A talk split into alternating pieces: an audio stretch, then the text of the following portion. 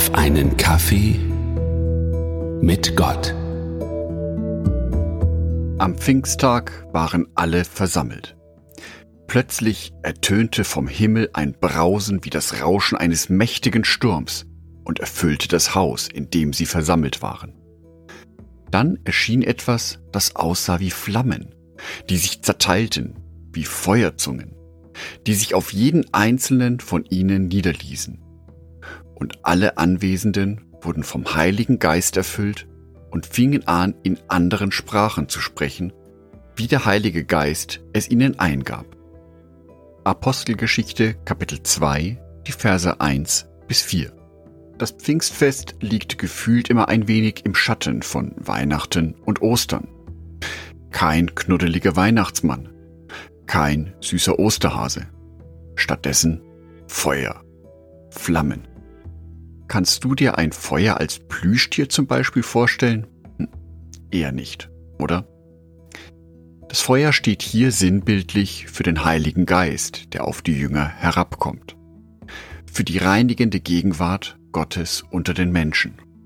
Zum einen soll so alles verbrannt werden, was uns von Gott trennt. All diese Verhaltensweisen, Gedanken, all das wird vom Feuer verzehrt. Ich selber als Mensch muss dafür gar nicht viel tun. Ich lasse mich dafür lediglich auf Gott ein. Das Feuer steht aber auch dafür, dass wir für Gott brennen sollen, dass wir uns von ihm begeistern lassen. Wir sollen nicht nur lauwarme Larifari-Christen sein, sondern mit jeder Faser unseres Körpers Gott nachfolgen, seine Botschaft verbreiten. Denn vom Himmel fallen Feuerzungen. Das Wort ist hier ganz bewusst gesetzt. Und die Jünger fangen an, in anderen Sprachen zu sprechen wie der Heilige Geist es ihnen eingab. Die Botschaft Gottes verbreiten durch Worte, nicht nur durch Taten, auch durch das gesprochene Wort, mit Begeisterung, mit einer flammenden Rede. Jesu Jünger in der Apostelgeschichte erlebten das Wort wörtlich, wie das Feuer Gottes sie packte und sie begeistert zu reden begannen nicht nur in ihrer eigenen Muttersprache, die sie bereits kannten, sondern in fremden Sprachen, in Fremdsprachen, auf neuartige Art und Weise. Die Botschaft Gottes soll so weit verbreitet werden, weiter, wie ich mir als Mensch es überhaupt nur vorstellen kann. 50 Tage nach Jesu Auferstehung kommt so also richtig Fahrt ins Christentum.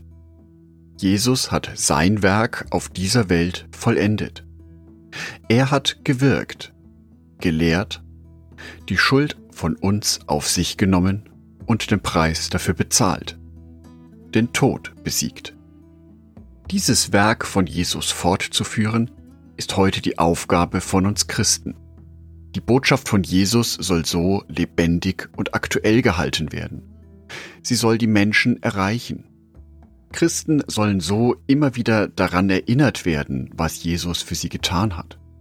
Sie sollen gestärkt werden für ihren Alltag, für ihre Herausforderungen, in der ständigen Verbindung, in der begeisterten Verbindung mit Gott. Aber auch die Menschen, die Gott noch nicht kennen, sollen durch die Botschaft neu erreicht werden. Das kann durch unterschiedliche Arten und Weisen passieren. Das kann geschehen durch ein aufmunterndes Wort in einer schweren Stunde. Das kann geschehen durch die liebevolle Tat, wenn es benötigt wird. Gott wählt auch immer wieder unterschiedliche Arten und Weisen, um mit uns Menschen in Kontakt zu treten. Oftmals sind es sehr leise, zurückgenommene Impulse, die er uns gibt. Manchmal ist es aber auch spektakulär. So wie im heutigen Bibelvers über das Pfingstwunder. Feuer fällt vom Himmel. Spektakulär. Das muss man gesehen haben. Übrigens schließt sich so ein Kreis. Gott ließ schon einmal Feuer vom Himmel fallen. Da bestätigte er am Berg Sinai die Gültigkeit des alttestamentlichen Gesetzes. Zweites Buch Mose, Kapitel 19, die Verse 16 bis 18. Damals am Berg Sinai fiel das Feuer an einem Ort herab. Heute an Pfingsten berührt es die Menschen. Ich wünsche dir, dass du Gottes Gegenwart, den Heiligen Geist, die Begeisterung für ihn an diesem Pfingstmontag ganz besonders spürst. Ich wünsche dir auch spektakuläre Erlebnisse mit Gott. Erlebnisse, die so fantastisch und berührend sind, dass du einfach darüber reden musst. Angedacht von Jörg Martin Donat.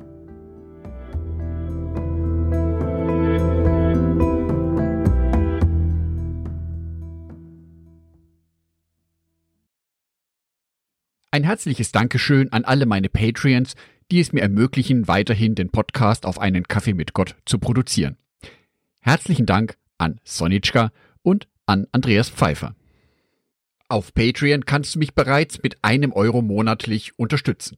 Oder du lässt mir ein paar Sterne da. Das sagt dem Algorithmus nämlich, dass dies ein guter Podcast ist und wird so mehr Menschen angezeigt. Vielen Dank schon vorab.